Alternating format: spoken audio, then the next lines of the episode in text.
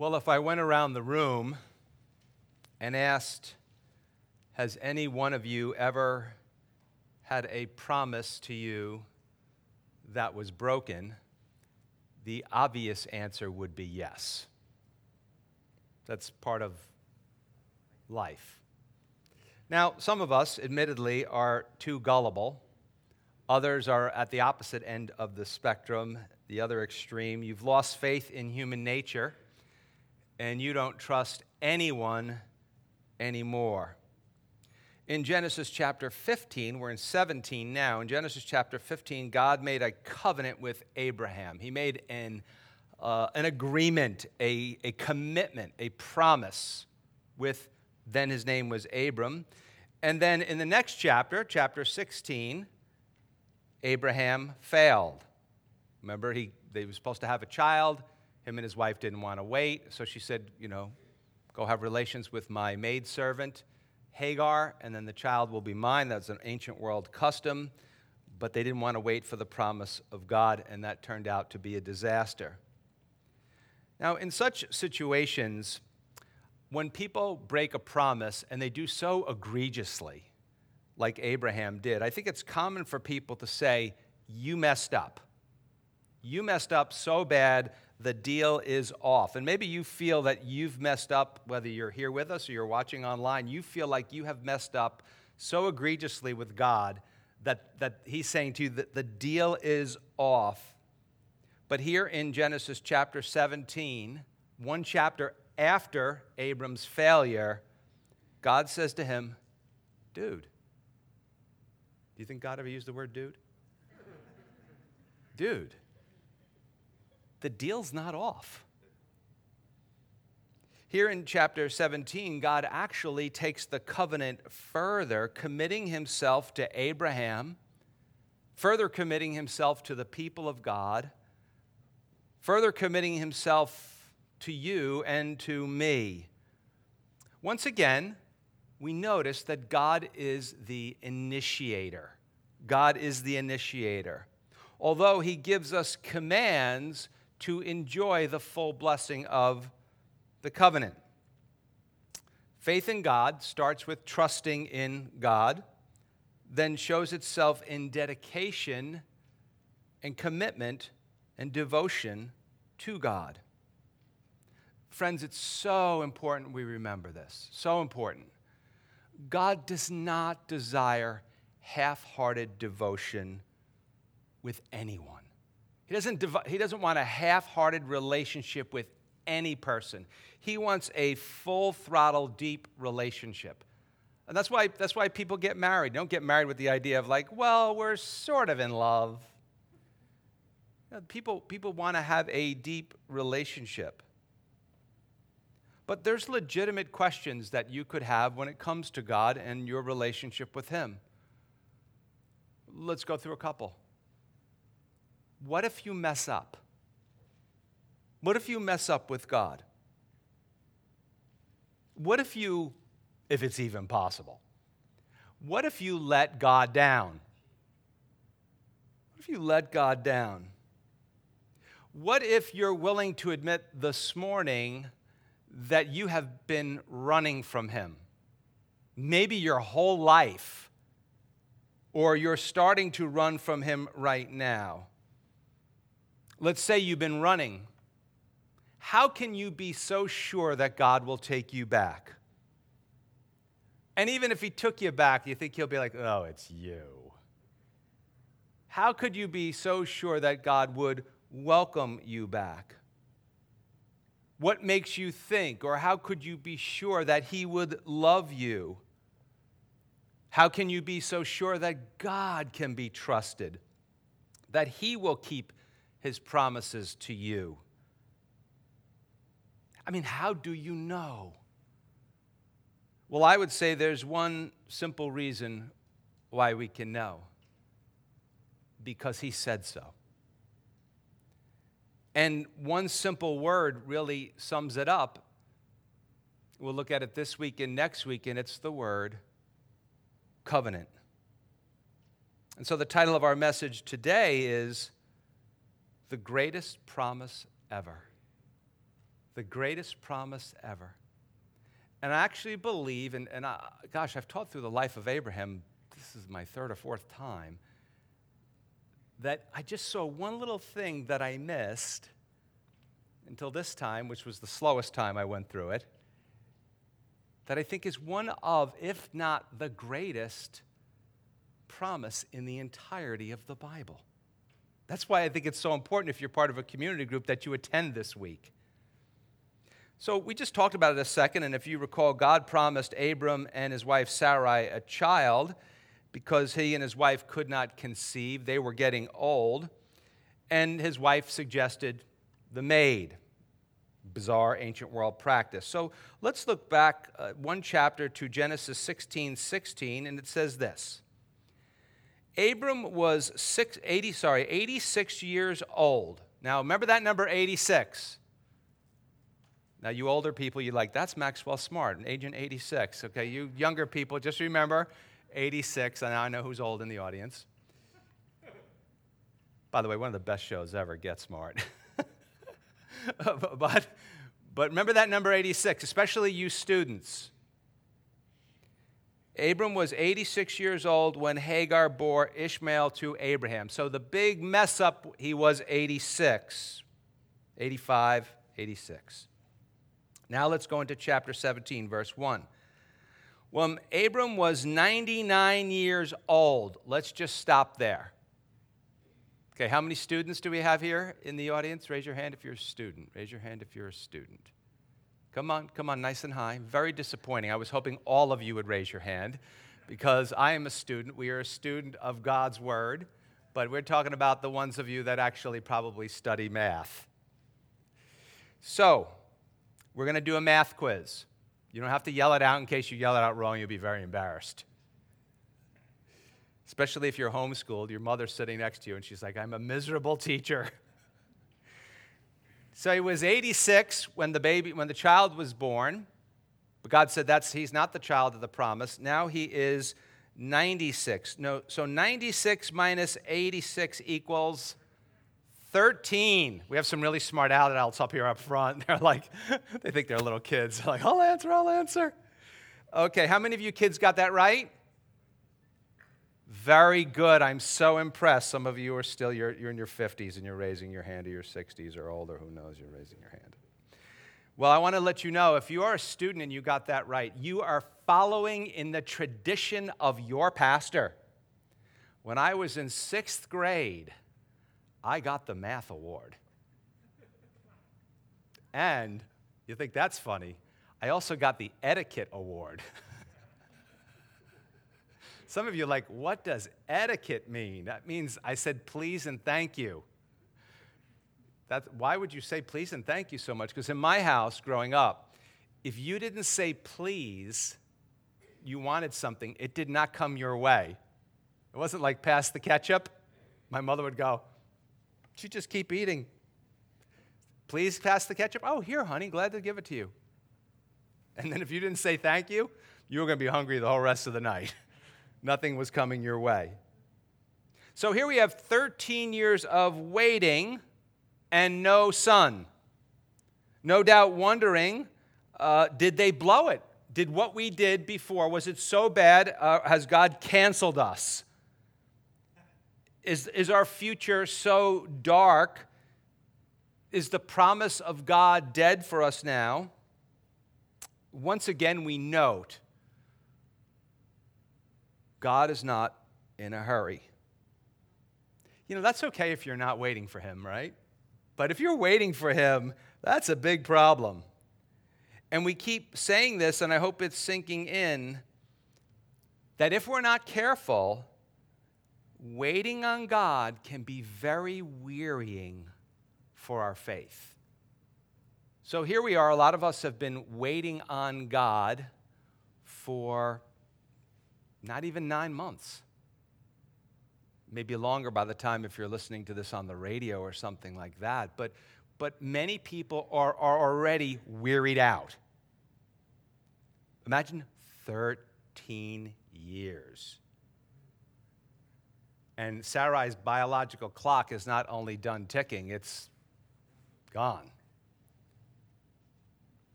So we need to be careful. Because when we want something so bad, it's very easy to start doubting God. And, and when we start to really doubt God, it's very easy not to obey, isn't it? And then what do we start to do? We start to rationalize, or even more disgusting, we start to spiritualize our behavior. We start to act like, oh, well, God's cool with it. But here's the reality. And I know you don't want to hear this. Some of you might want to go like this. Most of your Christian life and most of my Christian life is going to be ordinary. This is what it is. It's going to be relatively unexciting. You might even say it's boring, although that word doesn't exist in my vocabulary. But you might even say it's boring. And you're going to find out it's just a daily walk of faith. So, if we could go back in time, 4,000 years ago, I don't think any of you were there, were you? Okay, a couple of you might have been. Uh, no, you're not. So we go back 4,000 years ago, and we just say to Abraham, we join him, Abram, we join him at this age, and, and we say, uh, Abram, uh, dude, you know, I haven't seen you for 13 years since you had Ishmael with the maidservant. What's been going on the last 13 years? Well, um, I've been working, paid the bills, ran a lot of errands, you know, got a lot of animals, got to run a lot of errands, paid the workers every week. It's part of the administrative work of having a big business. I, uh, we worshiped. We worshiped the Lord with our family. We loved God. And um, to be honest with you, man, there was a lot of family tension. that whole Ishmael thing, I love Ishmael, but the whole thing with my wife and all that, it, it, you know, but it was, you know, we've just been living. We've just been living. You see, right now, it seems to me, this is just an opinion, it seems to me that the waiting, I did pretty good at that. Usually I go, whoa, the whoa. The waiting, the waiting and the ordinariness of life is killing the spiritual life of many followers of Jesus. It just, we can't deal with a life that just appears to be on hold. We can't deal with a life where we can't do everything that we want to do. Where now some of you come from other countries and you're like, this is still better than where we came from. so we don't we don't like to, to wait. One thing I would encourage you to do is to, is to really, and this may sound unusual to you, is, is to really keep some structure in your life. Keep, keep some structure in your life. Don't, don't wake up and think, well, I'll just do what I want today because you'll end up doing nothing. You know, get up at the same time. Get into your rhythms. Keep your rhythms. Pam said to me yesterday, uh, do, you, do you want to go for a walk this afternoon? Well, on Saturday afternoons, we typically go for a walk. I'm like, Of course, it's Saturday afternoon. We go for a walk. So we do. And so, especially in your spiritual disciplines, don't, don't give up on reading your Bible.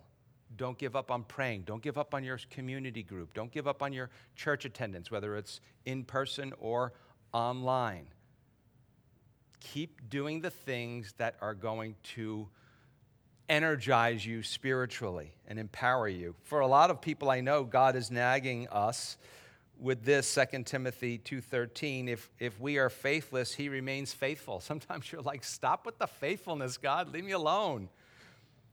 He cannot deny himself. That's why we believe what he says. In these days, and just this is just talking to people, I fear, um, I fear a lot of us have been subject to what I call the icks. we fall and prey to the icks. Do you know what the icks are? Politics and Netflix. We, we are just, it's just easy to get into the whole political thing. It's easy to just sit there and watch television all day. And I, again, I'm still in the opinion area. I think it's replaced Jesus in a time when I believe that we have more opportunity to grow closer to God than perhaps we've had in many, many years.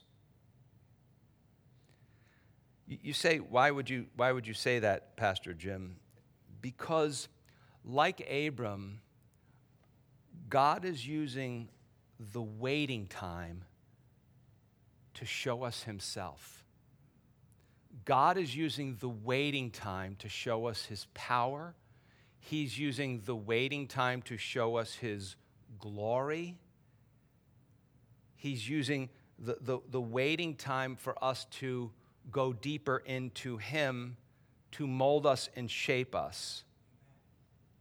You see, here's something that I've realized, and I can't say this is 100% true all the time because sometimes God just throws you in the deep end with the sharks.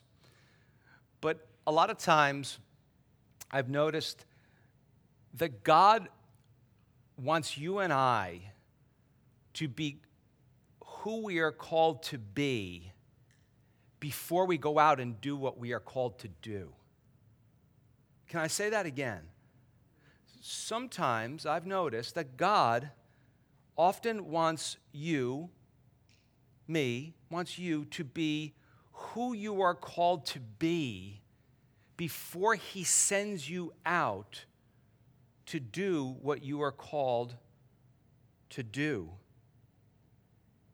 Today, for those who let Him, even now, He is filling your heart with His promises, while at the same time, He is killing despair as He fills you with His promises, killing depression as He fills you with His joy. I'm not saying that's the cure all, it's a slow process sometimes. But he's also doing something that Pam and I were talking about this week that I, I noticed this about God in my life. And I'm talking with younger people, they're, they're, you know, a, they handle crises different. And because they don't have what a lot of people who've been walking with the Lord for a long time have, that God has not filled their, sa- their spiritual savings account with a lot of faithfulness. Some of us over the years have, have had God fill us, our bank account, with so much of his faithfulness that, that, that we just know he's going to come through. We just know. You remember when I owned my trucking company, I'd have guys on Long Island, and we didn't have cell phones back then, and, and I would just, it would be snowing, and we'd have a guy, would have to come over the George Washington Bridge and make it out to Paterson by 5 o'clock. And I'm like, no way he's going to make it, no way he's going to make it. And sure enough, 5 to 5, he calls me, done in Paterson. Over and over and over again, God showed me how faithful he was. You know, and then just starting the church and getting the building here by just really just, just God's hand. He could, nothing I could, nothing we did to do about it. And, and then all the different things that have happened to me over the years. Just, uh, you know, this is not the first time I busted my ribs. and, and, and, I, and I had pneumonia. And we had guys come work at, the, at our house, and, and they, they, they did the floors, and I breathed in some stuff, and I didn't have a voice for two years. I'd, I'd preach two services, and then I couldn't even talk for the next two days and hoped that I'd be fine by Wednesday night. I've had so many different things happen and yet, God is always so incredibly faithful. And so, when you're older and you've been walking with the Lord for a long time, you just get that bank of His faithfulness. Your savings account is full of faithfulness. And you just sit there and go, instead of, oh, this is just another hassle in life, you go, this is another chance for God to show Himself faithful in my life, to make another deposit in my faithful savings account. So we're doing terrible on verse 1. Let's try again. When Abram was 99 years old, the Lord appeared to Abram and said to him, I am Almighty God. Walk before me and be blameless. What, what, what, does he mean? He means be wholeheartedly devoted to me. Uh, he uses this term Almighty God. in Hebrew, it's El Shaddai. It means the God who is all sufficient. And El Shaddai comes to us through the Word of God. He comes to the hurting, He comes to the disappointed, He comes to those of us who are wondering what's next. And He simply says to you today, I am El Shaddai. I am the all sufficient one. I'm here for you. For his part, God says, I will take care of you. I will keep my promises to you. But to you and I, Christian, if you're not a follower of Jesus, man, I'm really glad that you're here today. But if you're a follower of Jesus, he, he specifically says to you, and there's a tension. Remember, we say there's a tension God's part and our part. He says, I'm El Shaddai, I am the all sufficient one. And what does he say? Walk before me and be blameless. Walk, what does walk mean? And the Bible means live before me in and be blameless. In other words, the tension is God says, I'm going to take care of you, but you have a part in this too. You have a part in this too. Now, those of you who've been following on, on Wednesday night with the book of James, you understand why God says this. We come to the New Testament, we're told that we are to be sa- we are saved by grace through faith. It's not anything we do, it's our receiving what God has done for us through the person of Jesus Christ, in the person of Jesus Christ. And the New Testament writers quote what we came across in Genesis 15, 6, that Abraham, Abram then believed God, and it was credited to him as righteousness. The New Testament writers have the same theology, even quote that verse. But that does not negate right living before God. Actually, being saved by grace, when you, when you understand it, that God has forgiven you for no other reason than just for the fact that He loves you, it actually embraces right living before God. It, it activates right living before God it accelerates right living before God and it empowers right living before God. And so the goodness that comes out of our lives comes out of the empowering of the Holy Spirit and a desire to please our Savior. That's why we say we are motivated by grace, not because we want God to take us to heaven, because He's already promised to take us there. So God says to Abram, to you and to me to enjoy my blessings, to really experience the presence of me in your life, you'll have to live in a way that pleases me. Or else you're just going to end up on the treadmill of, sorry, God, okay, let's try again. Sorry, God, let's try again. Not that that's not part of our lives, but usually it tends to be more minor things than major things. You see, the life of faith is not a once for all thing. Some people think, well, you just believe once and that's it. That's why I love the term walk that the Bible uses. When you, when you go for a walk, what, what, what is a walk like? Well, if you go, let's say you go on a wildlife walk or something like that, there's a change of scenery, isn't there? One minute you're on flats, then you're, you're going up a high mountain, and then you're, you're coming down. So, what's changing? The circumstances of the walk are, are changing. And so everything keeps changing on a walk, and that's the way life is. If, you, if it's just a once for all thing, you're going to live off of that old one experience. You're not going to be ready for the new experiences. And, and to walk before God is to have things out in the open before God. To be blameless really means essentially to be whole.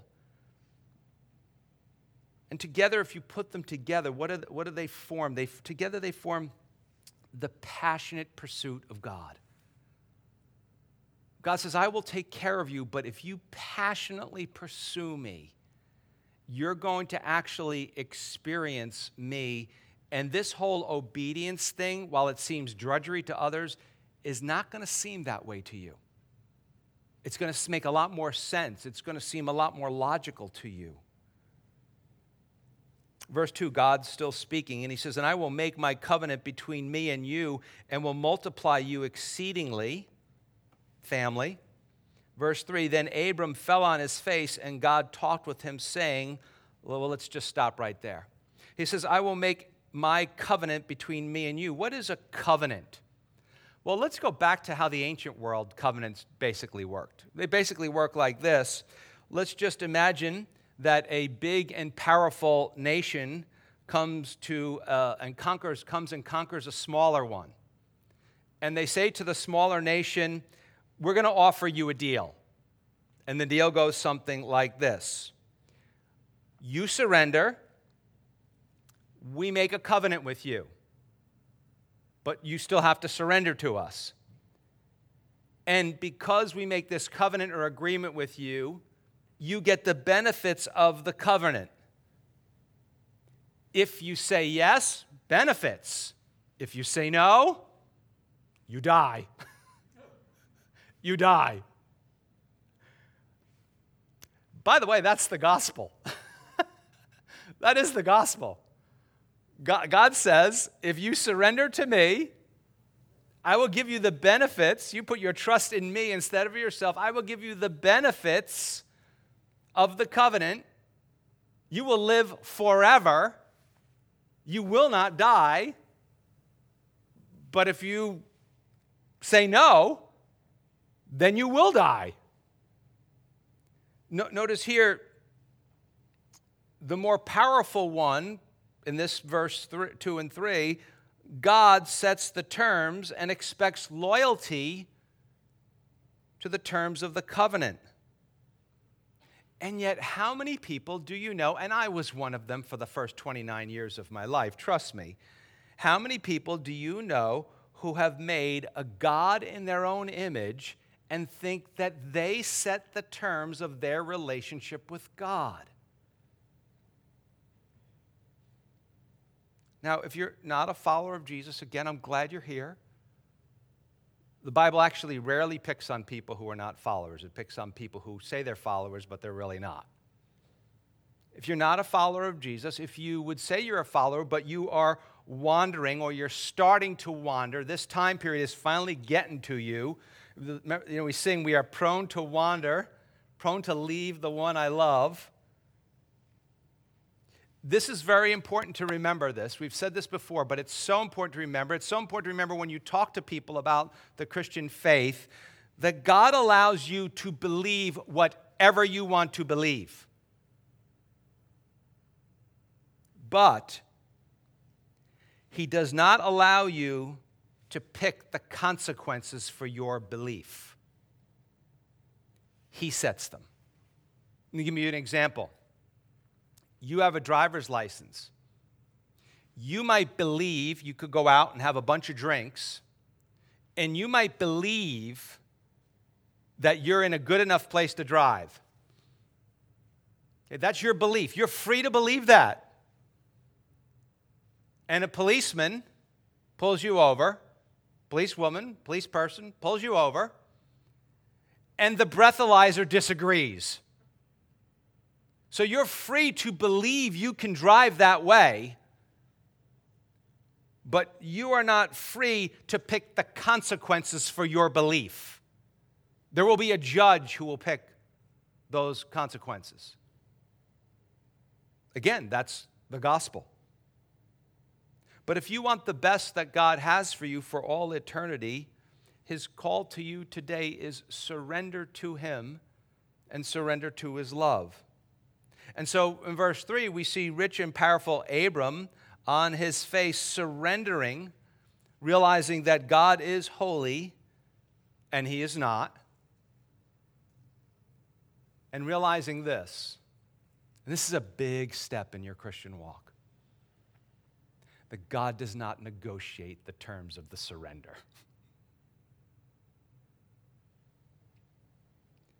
I find it interesting that Abraham or Abram both, I keep saying Abraham, uh, Abram, Abraham, I won't have to anymore. So correct, keep correcting myself.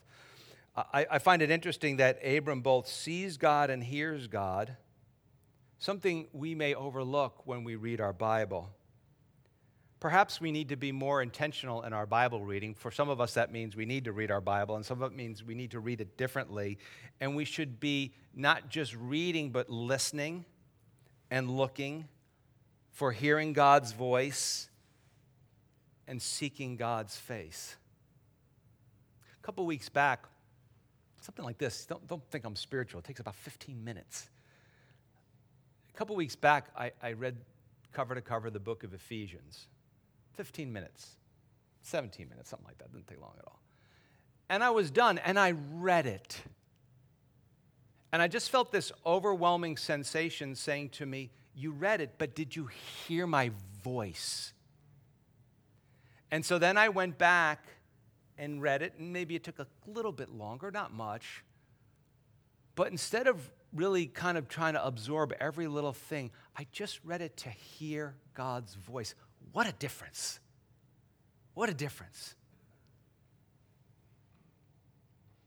Verse 4, God's speaking. He says, As for me, behold, my covenant is with you, and you shall be a father of many nations. No longer shall your name be called Abram, but your name shall be called Abraham. Hallelujah.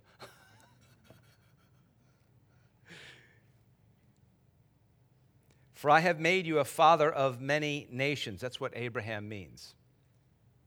Now remember, he's, him and his wife don't have any kids yet. I will make you exceedingly fruitful. Just imagine him like, like, when do I remind him I got no son with my wife?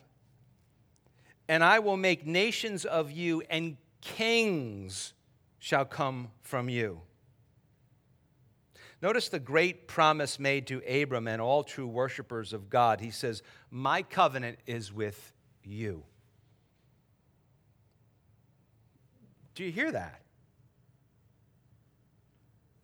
If God was from Brooklyn, he'd go, I'm talking to you. My covenant's with you. Yo. Right? He says, My covenant is with you. Can, can you hear God saying that to you? Not, not did you read it, not did you see it on the screen, not did you hear me say that, but did you hear the voice of God saying, If you've put your trust in my son Jesus, my covenant is with you.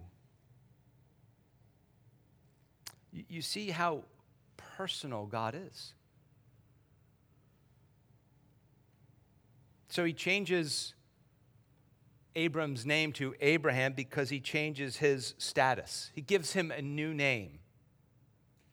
Now, this might be very, very silly to some of you, but I grew up my whole life, and I'm, I'm James the third. So we were constantly trying to figure out what my name would be. Because, I mean, you, if, if you came out and, and, you know, my mom yelled, Jimmy, Jimmy, you might as well just be yelling Bob, Bob. I don't, I don't answer to Jimmy. Some of you are probably, Jimmy, Jimmy, like, gosh, he's so annoying, doesn't even look at us. It's my dad's name. You know, my grandfather went by, went by James. And so, you know, they, uh, trying to find my own name, I wanted to be called Jim. My mom didn't like that. She's like, You're five. You can't be called Jim, you're five but it can't be Jimmy because that's my dad.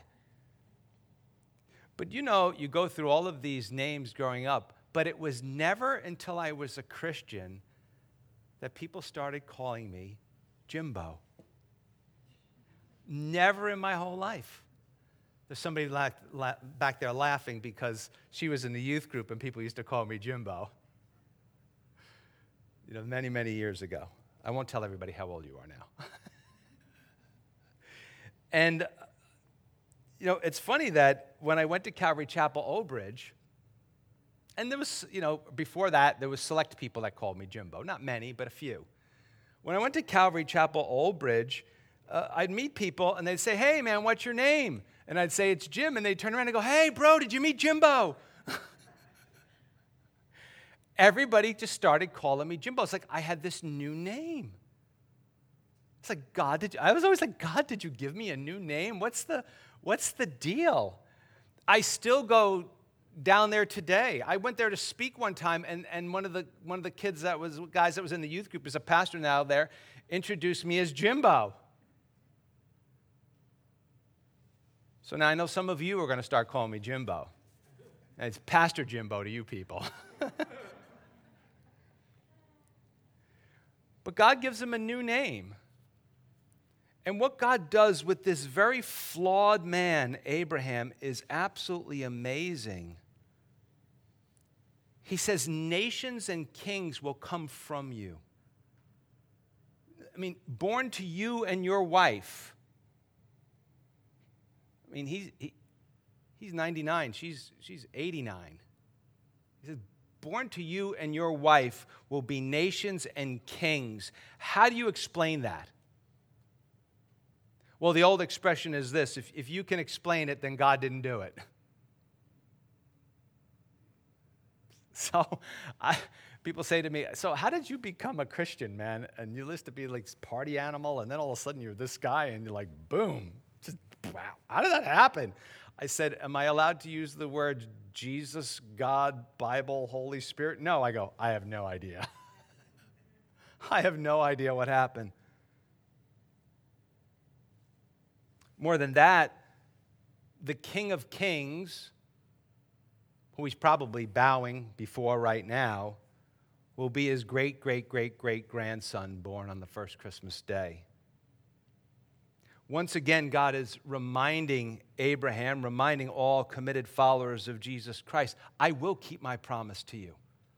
Even though it seems like I'm not, even though it seems like it's dead, even though it seems like it's impossible, I will keep my promise to you. But let's imagine the whole thing for a moment. You're done with the conversation. You're like, yes, this is great. You go home, there's your wife. Sarai, you know? Oh, here he comes. How was your day, Abram? Well, honey, don't be calling me Abram anymore. I want you to call me Abraham. She's like, I know what that means. That means father of many. We don't even have one kid. Well, you see, here's what happened today. You can just imagine her looking at the hired hands in the kitchen going, Oh no, he's been talking to Yahweh again. And then looking at him going, I'm not moving. We're not moving again. No, no, no, honey, I, I was talking to El Shaddai.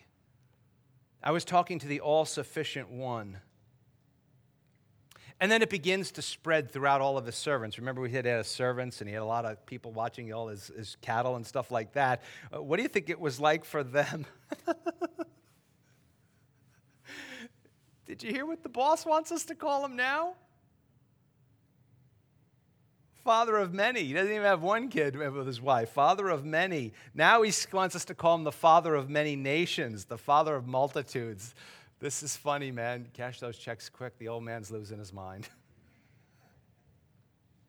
Verse 7 And I will establish, God's still talking, I will establish my covenant between me and you and your descendants. Some versions say offspring, after you and their generations for an everlasting covenant to be God to you. Some versions say to be your God and your descendants after you. So he says, I'm your God, and I will be their God. I'm not going to be everybody's God, but the people that are your descendants, and we learn in the New Testament that it's by faith we are his descendants.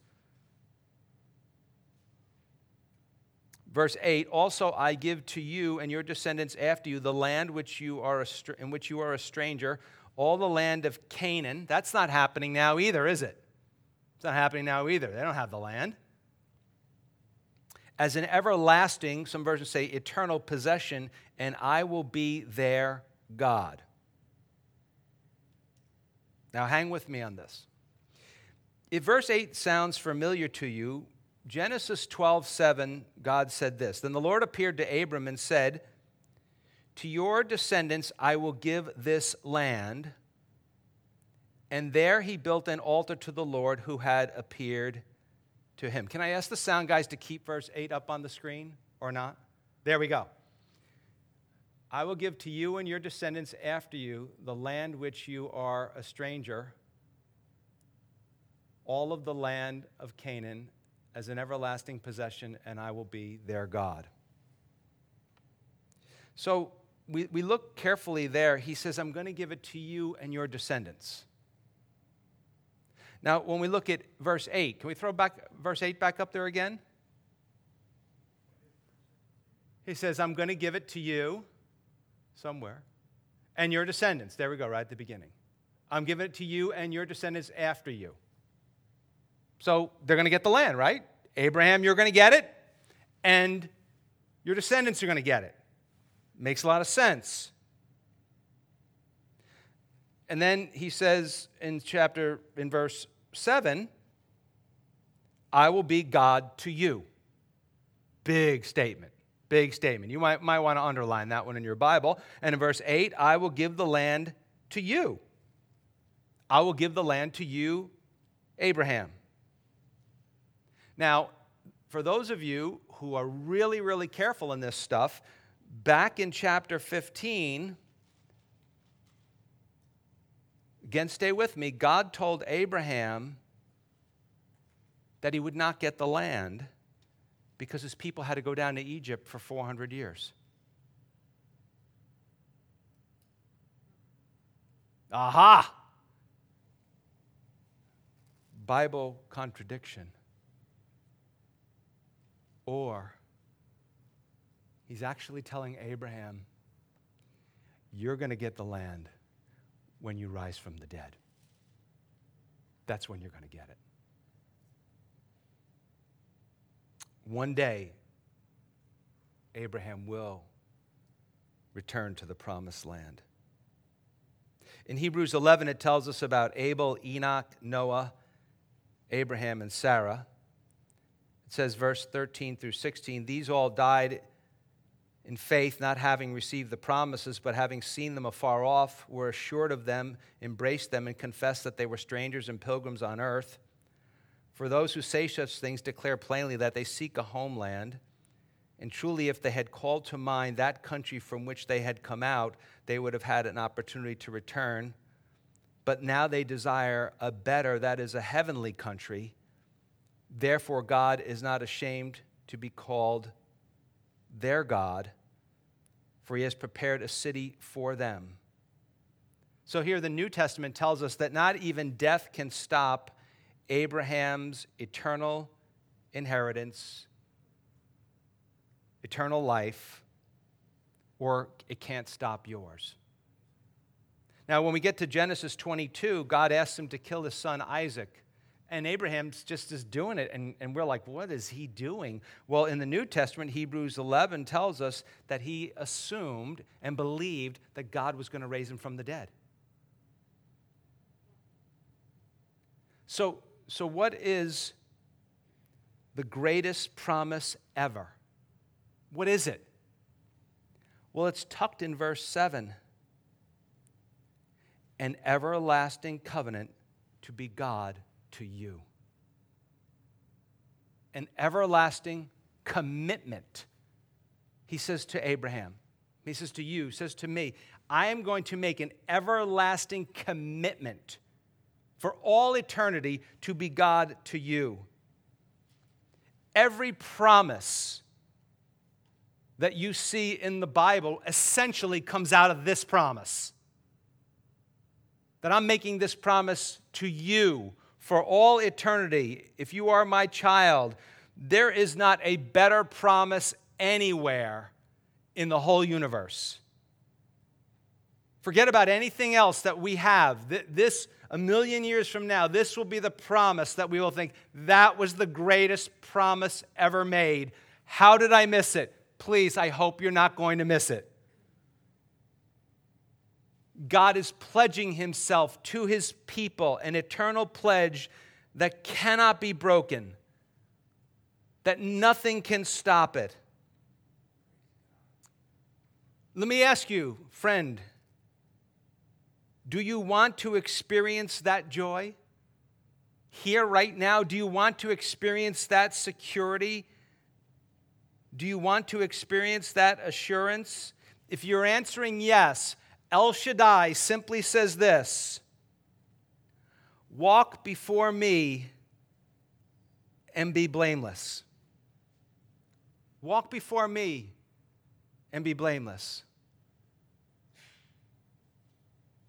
Enoch walked with God and he was no more. Noah was blameless, the scriptures tell us, before God. It's my grandson's name, Noah. I don't think he's blameless before my daughter, but that's another story for another day.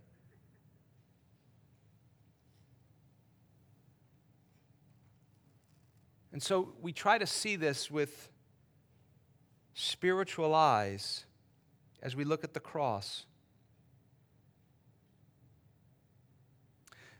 There at the cross, Jesus takes his commitment to you and to me all the way. It's not a half hearted commitment, he takes it all the way to death. And God is offering to you Himself through the person of Jesus Christ for the forgiveness of your sins and your resurrection from the dead. But there will be no negotiations on the terms. And that, of course, is the hard part of the Christian message and why so many people don't want to hear it. And why God has, well, not God, why so many pastors, sadly, have edited out of their messages. This is the reason why reasonably good people struggle to come to Jesus because they don't think that they need a Savior, because they don't have any understanding of the holiness of God. And so they don't want to turn to God, confess their sins, ask for his forgiveness, and put their trust in the perfect Son of God who rose from the dead and died on the cross for their sins.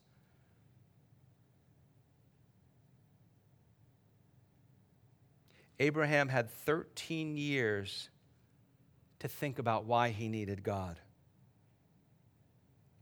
And then God shows up to this guy feeling like a big failure and simply says this to you and to me Hey, man, my grace is greater than your failure. In fact, it's not even close.